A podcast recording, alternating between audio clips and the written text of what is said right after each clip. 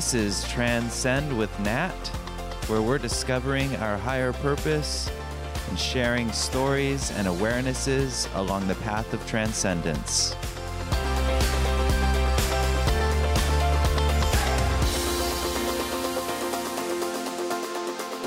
So, today on the show, we have Nick Segal. Nick is the co founder of Partners Trust and the president in Southern California of Pacific Union. Uh, Pacific Union is the number one uh, in California and Los Angeles independent brokerage, and number five in the US. He has been um, on the he has been the chair of the Professional Standards and Ethics Committee for the Beverly Hills Greater Los Angeles Board of Realtors. Uh, he and his partners have set up the Partners Trust Charitable Giving Fund, and he is coming out uh, soon with a new book called On Your Terms Discovering a More Joyful and Purpose Filled Life Through Value Conscious Negotiating, which he uh, wrote with his wife, Laura Segal. Um, and I'm very much looking forward to Nick. I've known Nick for many years, and he has taken a few dollars from me on the golf course. I don't know, given that it's golf, if that says uh, how good he is or how bad I am, because isn't that how golf works? yes, the beguiling game. Yes. So. Um, I'm really pleased to have Nick here because I want to be able to pick his brain about uh, wealth because we've talked a little bit here and there about his philosophy on wealth and, and where that comes from. Um, but first, uh, let's get to know Nick. So, first off, welcome to the show, Nick. Thank you, Nat. And um, so let's talk a little bit. I, I've been reading your book, and there is a very um, personal, revealing, which I think is makes it really phenomenal about your childhood. Would you tell us um, where you come from and a little bit about your experience uh, growing up? Yeah, sure. Well, first of all, thank you for having me, and uh, I love you, and I'm I'm glad to be here. So uh, I grew up in New York, and um, by the time I was 14, I was an orphan. So my mother killed herself when uh, I was 13, and then about 14 months later, my father died of colon cancer. So that uh, put me on a fast track to uh, really understanding uh, human pain. You know, uh, before that, being a kid, I mean, I had my frustrations, I had my disappointments, but uh, I had a, a source of great loving in my mother and uh, so to have her ripped away really is what it felt like was uh, it, it, it was uh, it was a challenging time you know then going to new schools and my parents had divorced when I was one so I, I never really knew them together. So I went from my my mother her passing and then going to live with my father and his now new wife who um, we never really found a groove. And then suddenly it was my older sister and I, and now we're folded in with my father, his uh, new wife, and uh, my half younger brother, and a stepsister. So we were there for about five weeks, and then we pack up and head to uh, literally uh, to California, where my father was. He was a screenwriter, and so we lived in Los Angeles and Woodland Hills for about a year, and he went back for a simple trip uh, for uh, just for you know just for a writing assignment. And uh, was supposed to be gone a week and ended up being gone six weeks. And during that time they found this cancer and he came back a fraction of the man that I saw leave uh, that six weeks before. So uh, he died um, within a, a, short period of time thereafter. So it was uh, that's that's a lot. It's a lot. It's a lot. Yeah. How did the teenage Nick. How did you cope with that as a teen at that time? Yeah, I I had this thought that I would just I'm not going to let anybody see me in pain. I'm going to just I'm going to suck it up and I'm going to uh, I'm going to get along. I'm going to find my way, and that's what I did. So I, I had this mantra of I'm fine. Um, nothing's gonna nothing's gonna slow me down. And in the book, I I talk about the experience and I recount the the passing of my parents and what took place, like um you know recounting the weather report. Uh, like it's going to be a sunny day, 72 degrees here in Southern California, and just insert well, my mother killed herself and my father died of colon cancer 14 months later, and all's fine. So that was it. That was that was my mechanism uh, of defense. Now the saving grace for me was that as my father was dying, I was invited to, uh, if I wanted to, to go to a boarding school, a Quaker school. Uh, that my father had gone to called the George School, and my uncle George, who is an actor, he went there as well. And uh, so they said, do you want to go to the school? Because they knew I did not like my stepmother. We just didn't get along. And I jumped at the chance. Uh, so that that And your sister, did she go with you? No, she was she was uh, three years. She's three years older, and she was just finishing up high school, and she was looking into college. So, my sophomore year in high school, I was now I found myself at a boarding school in Pennsylvania, Wow. and uh, but the Quakers were wonderful people, and that was that was really my first touch of spirituality in, in any form or fashion was because the philosophy is there's the spark of goodness in everyone. My father had a guru, and we, we can get Okay. into that. Yeah, Um, go so ahead, let's, uh, so so uh, What my- was who was your father's guru? uh, Charan Singh. Oh, wow. was- So yeah, so there's there's a full circle that, that, that comes together here with yeah. you know my own relationship with, with John Roger, and I know you have your relationship with him. And yeah. but I was introduced to Charan Singh. I mean, by the time I was nine, uh, my father went to Rome because he was working on a movie at the time, and he met the master, and that was Charan Singh. Wow. So, I, he came back and said, "This is this is it. I'm all in. I'm a, now a strict, devout vegetarian. Meditated two hours a day, and uh, kind Wow. of looked at him as a nine year old. Like, but so th- that was the first taste of, of any of that. That's that's really that's really something. Mm. So, how did so after you got through high school, let's say, um, at what point did that man that mantra of like I I'm fine and I won't?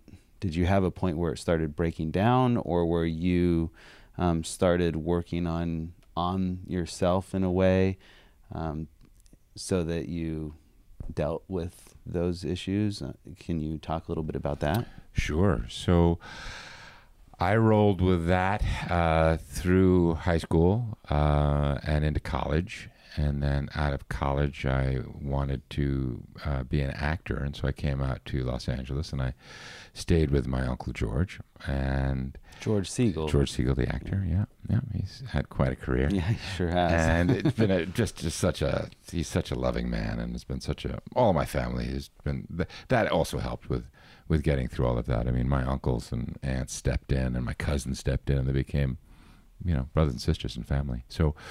um I was out here, wanted to be an actor. I'm living with him in his guest house uh, in Bel Air, and he says, "You know, there's this there's this training called Insight, and you may want to check it out. So, and I'll pay for it. It's a hundred bucks. And so he wrote a check, and he says it'll be good for you.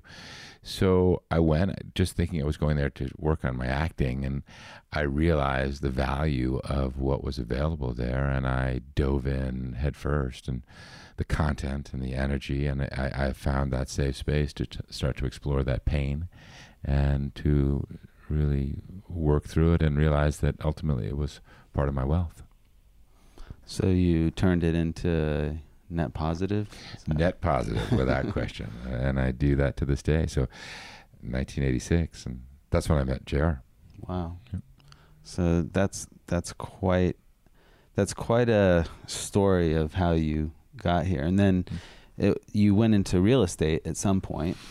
I did. Yeah. I was, and uh, I was. I made a living as an actor for about five years, and Well, I see on the wall here we're in in your office, and Yeah. there's Muhammad Ali in you. So that that's right. that looks about that time. You want to tell a little bit about how you ended up uh, hanging out with Muhammad Ali, the great. Yeah, the uh, the greatest of all time, right? So uh, I was filming a movie called Electric Boogaloo, It was the sequel to the movie Breakin' when breakdancing was Wow. was the rage. And a buddy of mine uh, from from Vassar College says, you know, so you know when I, when I asked, "Are you going to do any breakdancing, Nick?" and and my friend Deech just said, the only time you'll see Nick break spinning on his head is if he got hit by a car.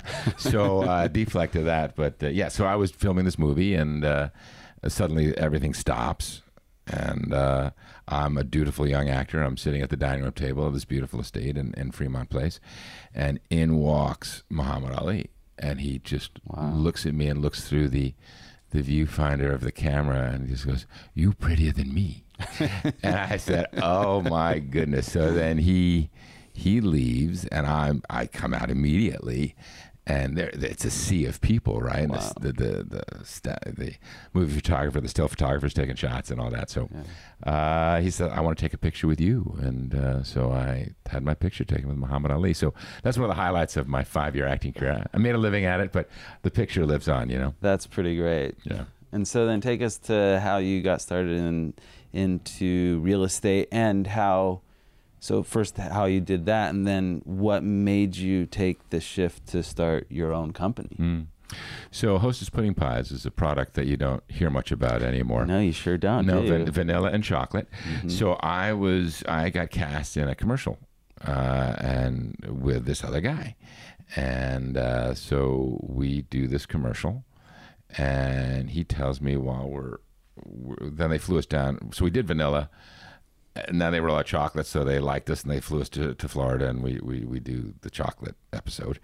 And uh, he's telling me about real estate. I said, "What is that?" And he goes, "Well, you take this book and you show people houses, and you you know, you, you sell them houses. I'm like, well, I, I can do that. so that was really the formal, you know, that was the spark that, that got me started because I was getting tired of waiting for the phone to ring. You know, uh, Yeah. I, I had some, I had some very close calls. Uh, I made, I made a living at it. Acting is a tough career. it's, it is a, a, a tough, tough gig. So I started getting, I had the thick skin already from five years of acting. And so I said, well, you know, I, I, I started understanding the word no, and then so I got into real estate to have it firmly entrenched in my mindset. No happens a lot, you know, with anything in Yeah. sales. So um, I took to it, and uh, I, jo- I joined on with this the, my colleague from this this acting this t- this commercial I did, and so that started. I was the twelfth agent there, and I really took to it. But I had so now it's 1989. So I'd had three years under my under my belt of my Insight experiences and and what that really looks like and accountability and uh, time management and uh, truly being true to my word and understanding the difference of guilt and resentment versus loving and the choices that we make. And I really applied that to what we were doing. And so I started presenting different seminars, things that were, were working for me, to this growing small group of, of agents in this little teeny boutique called DBL. And the president of the company says, Yeah, you want to teach this? You want to teach that? So I started teaching classes and I really enjoyed it and created things like a service guarantee and how could we really improve the the consciousness of the business. And so I worked my way up to being gifted um, a percentage ownership of that company and wow. we grew that company and to the point we sold it in 2004 to Sotheby's International Realty. Wow. And uh, so played the, the exact role for a senior vice president uh, for a massive corporation. Didn't dig that at all. And then so as soon as my non-compete was up in 2009, in the midst of a you know a tumultuous time, Wow, for real estate, I had to- that yeah. that was that must have been the low point of a generation. I would imagine. oh no question. I I- mean, I we were in global Financially, it was just a it was a meltdown. right. Was, So- and the real estate was at the heart of that. Yeah. And and yet you. What what inside of you did you was there any concern about that? Were you? Yeah, I was I was the genius that was going to buck the trend uh, uh, on that one, right? So yeah, there was great concern, um, and yet I saw an opportunity, and I saw that what if we what if we uh, made it more inclusive and gave people an ownership interest in what we were doing, and if they had, you know, if they trusted me enough to to play ball with with what we were creating at Partners Trust, I wanted to give them something tangible and and meaningful, and so we uh, created a, a dynamic where we carved out an ownership interest as a gift to anybody that wanted to play with us if they came to us early, and you know that served us very very well because we just sold Partners Trust to Napa Pacific Union in in August of last year. Yeah, that's um, that's pretty amazing that you uh, that you had that you saw the opportunity. I, I, know that's one of the things that J- John Roger Jr. taught me was that you know the difference really between a lot of times between you know people who know how to create wealth and don't mm. is that they just see the opportunity where other people don't. Mm. And um, but what I like about your story is that you know you really seem to focus. I mean, your name said it, partners. You mm-hmm. know, so that everyone's a partner, and then trust. It seems like a, a, big important thing that you had been teaching already that you learned from Insight, and Insight's still going for anyone out there. I mean, that's an amazing program, especially for teenagers. That's I, I love going to the graduation for teenagers because absolutely tremendous you know, work. Teenagers can be challenging, shall we say? Oh, and and challenge. you know, I mean, my God, that's I wouldn't go back to being a teenager oh, again. God, no. There's just, there's just the no way. Searing pain. Ugh. It is terrible. God bless all God, the teenagers yes, out God there. bless the teenagers. But to see them open up and expand and, and see this bigger vision of life in themselves um, when they do insight to me is amazing. So you took things you learned from that. And are there are there other uh, sources for you that, that helped you develop this philosophy which you from which you created your business? Yeah, well, my goodness, uh, from a heart perspective, from a, from a, the essence of who I am and my connection to uh, the greater is was really uh, there's so much beautiful information that's presented through the movement of spiritual inner awareness and through John Roger, and then more recently Johnny Morton. Um, that idea that loving is is first and foremost that that the, the whole dynamic of this world is the the opportunity to express loving and learn the lessons that we're here to learn, so that ideally we we at some point get off this wheel of incarnation. So that's the that's the driving goal with everything that I do, and and so it manifests just in the sharing of my heart and taking whatever intelligence that I have, both learned and uh, intuitive, to really share that and give it away. And the more I give it away, the more it comes back. And I'm living proof that as I trust in myself and I trust in my heart and express from that place, I'll be taken care of. I couldn't say it better. That's, that's really well said. And there's a theme that you just mentioned that I hear others say, um, who to me embody consciousness of wealth, and it's the more I give it away, the more. I get. Can you talk a little bit more about how you see that? Sure. Uh, it, it, it resonates in in any of my interactions. The idea that it, if I present something in a way that empowers you, you see me as a resource that maybe there's more of that. And part of the book uh, on your terms speaks to nine negotiating keys, and most people don't like to negotiate for themselves, and or they're uncomfortable negotiating for themselves, and and the fear factor that slips in is, well, someone going to dupe me? Is someone going to take advantage of me? So I don't want that, so I just won't engage. Well, these nine keys are step by step. Uh, it's an evolution. Uh, a, ne- a, negotiation is like a great piece of music. It's it has a beginning, a middle, a crescendo, and an end. You know, and and a, a clear action and an associated intention to that action becomes an organic stepping stone to work through these nine keys. And the third of those keys is the uh, it's whether you use me or not, and it's a consciousness. And in order to truly embrace it, you need to fully believe it. And I believe it. That so what I will say to you is it in our time together now, whatever whatever you decide to do is fine. And my intention is to give you enough information so that you can make an informed decision that serves your needs.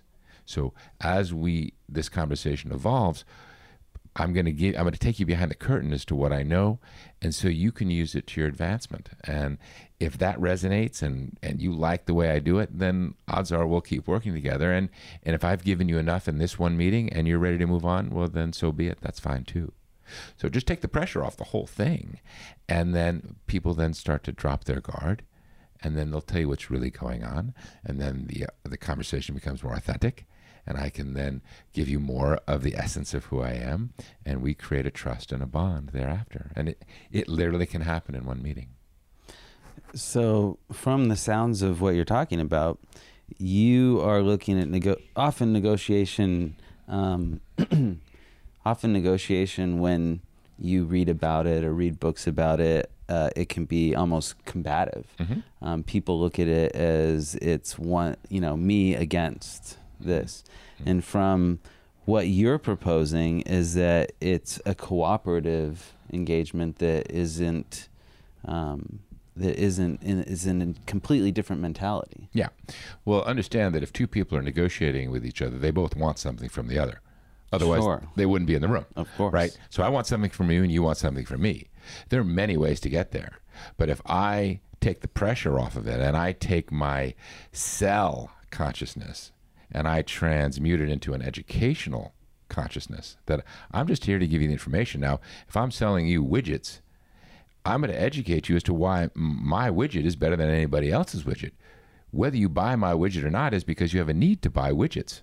If I educate you that I got the best widget and the price is competitive and it serves your needs, then why wouldn't you buy my widgets over someone else's? Yeah, and and you're also you're building a relationship, and, and one thing that I found um, in my business, at least, um, or businesses, is that it's really about relationships with people you trust, and it's a longer game than just getting a bargain at this one time that you've somehow gotten, you've pulled one over or something. Um, I found that you know that it goes much farther down the line if you really look at it in terms of relationships. Yeah, well, I would rather work with three people over and over again than have to try and build 10 new relationships and churn in and burn them uh, every single time. Isn't that the truth? It, Yeah. it seems like a seems like a much better business plan, and it's it's shocking that more people don't see they, that. I think they just don't trust the opportunity that they that it's available. They, they, you know, we all have stories that we tell ourselves when we get started, and they're ingrained in us. And and unless we educate ourselves that there's an expanded story, we keep believing the story that we've already believed, and so we perpetuate it. So how did you change your story? I through fact checking, through through, I, I have a uh, an awareness that when I was a kid, I, I, I realized the first time we didn't have money, and uh, it was when I asked my mother if if we if she could buy me a pair of blue suede Pumas. They were the, they were the they were the bomb blue That's suede Puma, right? pretty cool. right? Clyde Frazier, right? So that whole thing. So I'm dating myself, but that's cool. Um, and and she goes, she looked at me. She goes, we don't we don't have the money for me to buy you those shoes. And in that moment, I thought, oh, I'm someone who doesn't have the money to buy something like that. And that perpetuated itself for a period. I went to a, a Quaker school. It was a prep school, and there were rich people there, and they were the haves, and I was the have-nots, and I, and so I bought into that. And until I really started to realize that I had my own abundance inside of myself, and it was my loving heart, and it was the ability to manifest what I wanted to as I believed it so. And so I started to reinforce a new outlook that then reinforced the consciousness that then expanded the story. And I, I recently shared that, and I do a lot of um, presentations to my company, and that's the, the thesis of the book. The, the the the whole genesis of the book, rather, is is is putting it in eight week program groups and things like that, and originated from Think and Grow Rich. We can get into that. But anyway, so I shared that story about you know what are the stories that and are we still believing them about the Pumas, and the, in the next week I got two pairs of blue suede Pumas delivered to me from different people that were in uh, the class. So That's I, so that- funny. 'cause that- I was just thinking maybe I should get Nick some blue suede Pumas, but, it sounds like you got a couple. I, got, I got a couple of pairs, but but uh, but that to me is such just a sweet um, example of vulnerability expressed and how the universe, how people, the goodness of people step forward and say, "Let me take care of that for you," and that's that's a way to live. Yeah, yeah, that is that is definitely great. So, so you've touched on it a bit, but um, how have you been able? Because obviously now you have 900 employees and um, well they're independent contractors well so, okay so Sorry. which, means yes, no, no no which fine uh, from from a California legal perspective Yeah, but yes. moreover that means they're that much more rogue and renegades herding Yeah. cats I'm her- herds of cats and Exactly. about 100 employees so Yeah, there you okay. and um, which you built up when you started Partners Trust. How many was it? Just the partners? go yeah it was four of us and we got to 240 when we sold Partners Gotcha. Trust there were 240 of us and then Pacific Union bought two other firms and now I'm charged with 900 people because it's it's the the, key, the combination of all three of those firms So in this process, how have you, um, how have you imparted your wisdom with, in what you found works in terms Mm. of your integrity and all of those kind of things, uh, to people, all these other people working as partners or um, in the business with you? How, how do you, how have you taught that? Well, it's by demonstration. You know, we're we're four and a half months into the unification of all of these these different companies, and charged as its president, um, I am constantly challenged by different systems, different philosophies, different mindsets, and the the best asset I have is those that already know me they are the ones that say, "No, Segal's a good dude. You can you can trust that guy." And people have their own ways of communicating it, but that's what permeates. And then when it, it, it's it's grassroots, it's one on one, it's group mixers where you know, and it's emails and communications that I write out from Happy Mother's Day and what that means to me, and that resonates with people, you know, and they're getting it, and and we're coming together. So it's it's still a work in progress. Do you do workshops or um, sessions or something? Do you have like a workbook that you have developed about how to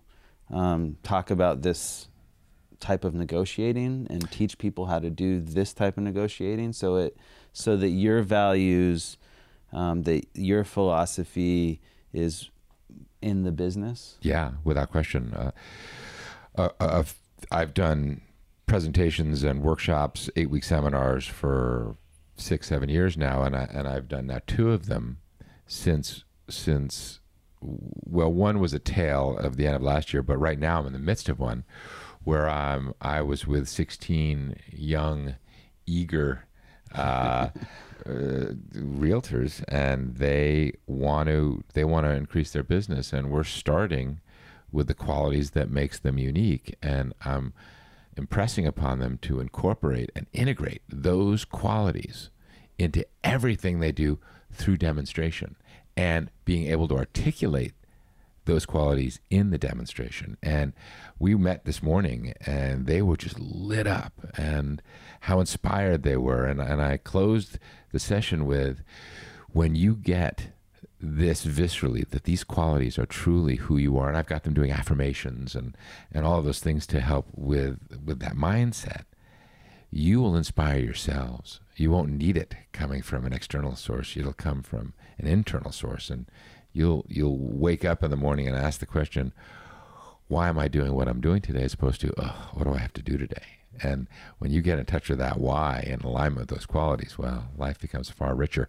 And they're getting it and they're seeing it translate into deals. What I've done is I've I've clocked every single one of them what their current production was last year. And we're doing we'll see where their production is after six months of this program. And uh, I have great faith that they will be well on their way. i'm sure you've had plenty of experience of of seeing others do this Yeah. go through this Oh, And so you mentioned affirmations. What other type of techniques do you bring into this process? Yeah. One of the dynamics that we explore in the book is the idea of success creation. But until you define success for yourself, you really, it's very difficult to have it have it be viscerally inside of you. We look at success. Well, they've got that, so that means they're successful. Or we define success as an outer perspective, but success to you could just be doing podcasts for the rest of your life, and yeah. and just the joy of connecting with people, and and that fills you up. That's wealth to you. Uh, it's not. I know you got you've got huge aspirations, and this is just a wonderful way to express who you are. Actually quite enjoy this eh, eh, too. It, right, but and, just, yeah, go eh, ahead. Yeah, I agree with you, but.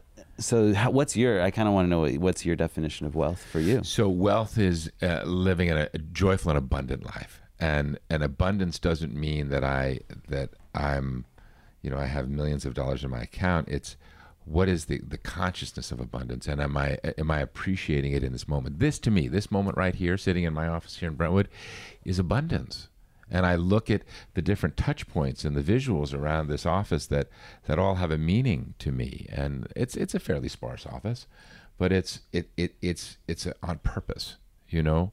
And so one of the ways I I think mind mapping is a tremendous tool to to define what it is you want. And, and the example would be put the word success in the middle of a page and circle it, and all the different offshoots, and like like either a clock, and at three o'clock, and at nine o'clock, and at six o'clock, and at you talk about that in your book. Yeah, I saw that, that. What is define what that is for you, and it, both from a qualitative perspective and a quantitative perspective. And it's amazing how when you consider when you ask a group of people what is success to them it's not how much money they have in their account it's the qualities of joy and loving and i want to i want to feel freedom and those are all, all those experiential things that again back to insight touch on you know the experience uh, that becomes our wealth so go for those experiences in everything you do, and then the quantitative component manifests itself. And so it starts with the qualities, and then it zero down and what would what would be success for you today, and what does that look like? And now let's break it down into next action steps, schedule appropriate scheduling, and then it's paint by numbers. Yeah. You make it sound so simple, and it is. It is. It is. We make it hard. Yes. Our, our preconceived notions make it hard it, it is our own blocks that that right. make it difficult. Those really stories is, that yeah. we told ourselves. So yeah. ch- time for new stories. Yeah, I, I'm I'm with you on that one, um, on a lot of this actually. What aren't so, you with me on? I don't know. I'm I'm trying to think. Well, I, I, I don't know that I'm going to take the next golf bet. That's that's okay, the only thing I'm not with there you on. But um, but with all this, so in so what is the inspiration for your book for writing? I mean, because this is a substantial book. This isn't a like a very short like here's three steps. This is a very in depth uh, workbook in a way, yeah, um, and it's I mean, it, it's pretty amazing what I've read so far. So, very amazing. It's incredible that I've written some things um, on my own, and to write this much mm. is. I, I, give you a lot of credit because it's not easy um, to. It's not always easy to like really encapsulate in such a clear way um, your philosophy and, and a way to get success or to define success and how to negotiate mm-hmm. in a new way. So, what what was the inspiration to actually write this book? Well, I didn't find that there was a, a, a, a book out there, a body of work that bridged one's own self worth and uh, and claiming one's self worth to the point of negotiating those outcomes. There, there, there's a premise that I put in the, and I, st- I start in the book by just saying until you realize and claim your value and your worth, you'll either deflect or sabotage it. And we see that, you know, create, promote, or allow our realities. Um, so the first thing we got to do is we got to believe in ourselves. We got to believe that we have worth and value. And there was a quick story. I was coming down the stairs uh, of of the house in Woodland Hills after my mother had passed, and my father is just ravaged with this cancer, and and at the base of the stairs, it was as if someone whispered it in my ear, but loudly. Says, Good things happen to good people, and you are a good person, Nick. And it just stopped me, and I thought, that's coming from someplace. And we all have that inherent goodness. And you know, and that back to the Quakers, that spark of goodness that lives in everybody. And sometimes you just have to look a little deeper to find it. Yeah. Um, that so I, I needed to establish some techniques so that people could claim their own, recognize and claim their value. So that's the first step. Then, well, what do I want? You know, uh, now I know who I am, or at least my value. Now what? So now let's build build a bridge. And so then it became, well, let's define success for yourself. You, authentic success, in and out for you. And the mind mapping comes in. And so let's create that. Well, then I said, okay, that's fantastic. But now how do you negotiate those outcomes? Because most people, as I said, don't like to negotiate for themselves or don't know how. And so then I broke down the steps of proper preparation and clear intention in alignment with what success is from that foundation of value and says here are nine steps that you can apply to any negotiation. Getting your kids to brush their teeth can can work as easily as the negotiation of the sale of a company and I've applied to both those techniques. And so now there's the arc. And I just didn't see anybody. There are many books on negotiation, but if you don't believe you can do it, you're not going to engage in that. And and I like the the philosophy of this negotiating style. And so if I do nothing else in my life, that that that's uh, you know a body of work that I can truly be proud of. And it took four years to to put it together. So building, yeah. selling companies in the process, and and using new experiences and new stories to to make sure that the content was still fresh and relevant. Well, I'm glad that you wrote it because I will be honest, uh, negotiation has been quite a challenge for me. Um, as you know, I have a jewelry company and yeah. I deal with uh, very, very skilled negotiators in, mm-hmm. in the diamond industry and yeah. Um, families who they've probably been negotiating for hundreds of years in many generations and mm-hmm. so they have it down to an art and well they have their tech they have their tech right. yeah That's i agree their and, and i, I did art. feel and mm-hmm. i have felt a lot mm-hmm. like you were saying i felt that i i don't know how to negotiate and it's been a challenge. And and I've been I've made some good friends. In fact the other day I was in the office of one and and he actually started negotiating for me. His own prices down. Right. Because because we've become such good friends sure. that he's like well the, and his and, and his father was like he was okay with the other price. Why are you doing this? And he's like oh well you know it's okay.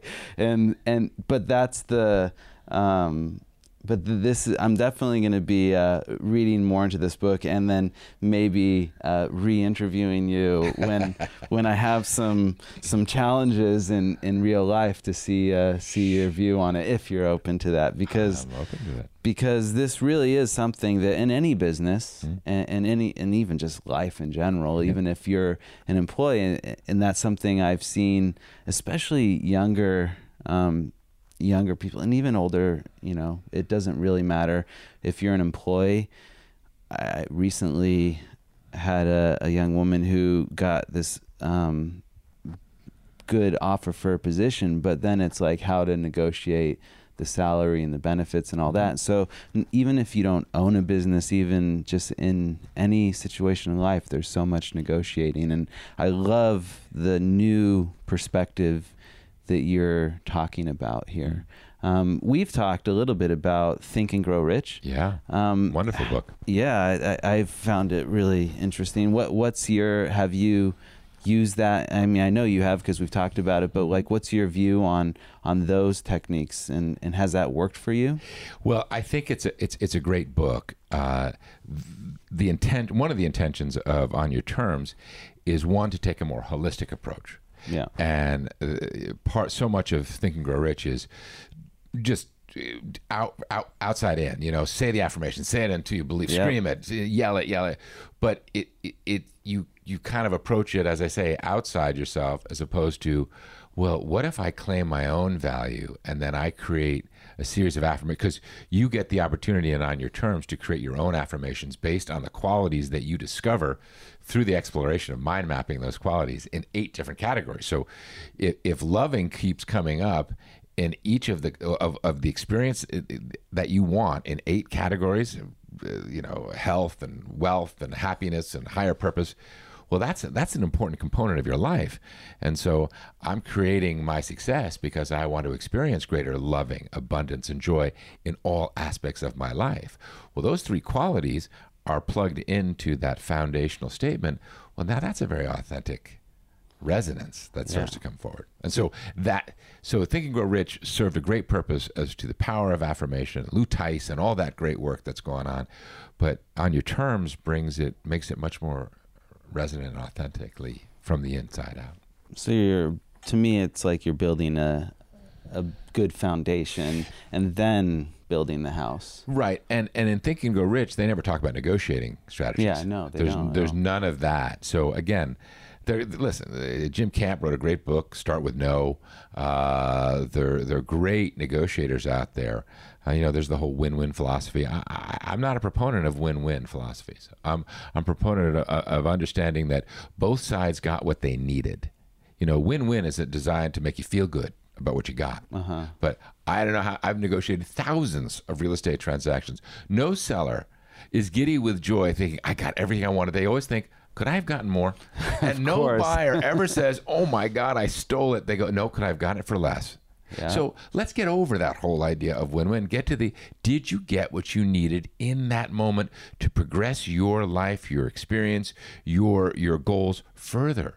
Based on truly defining what success is That's start. right. So, I mean, I may pay hundred dollars for a band aid, Mm-hmm. but if I'm about to walk into a huge meeting and I'm dressed in a suit and a white white shirt, and I don't want blood on my shirt because I'm going to a presentation where I can make a million bucks, I'll give you a hundred bucks for that band aid. Oh, and I now I secured the deal because I was more confident to get in there.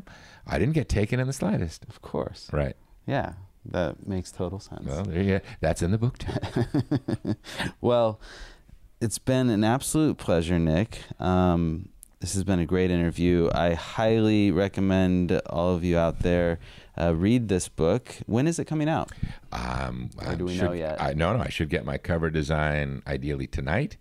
Uh, I've been working with someone we know very well, uh, Arissa Bright, on the audiobook. So Oh, nice. that's that should be done by the end of the month. So the two of them should line up uh, in the next couple of weeks. Oh, fantastic. So, probably, possibly by the time this interview's out, um, and you may be able to get it. And if not, keep your uh, eyes watching those computer screens on Amazon. There you go. It's going to be on Amazon. it's- it'll be on Amazon. and it's called On Your Terms. Uh, Nick Segal is the author with Laura Segal, and I end my interviews with a question, Mm. and that is if you um, were attending your own funeral hmm and you had passed away, were, were in spirit and there, and you could tell all the friends and people that you know that have come what you learned in this life, Mm. what would that be? Share your hearts as often as you can beyond everything else. Well, thank you so much. Mm. You're welcome. Thank you, Nat. And we'll see all of you next week. And I hope you enjoyed this interview. Um, do you have a website? I do. OnYourTerms.net. And There that will be live in the next uh, couple of weeks as well, or maybe live by the time this So airs. Hopefully, by the time this airs, Mhm. uh, on yourterms.net. All right. Thank you all for listening and have a great week.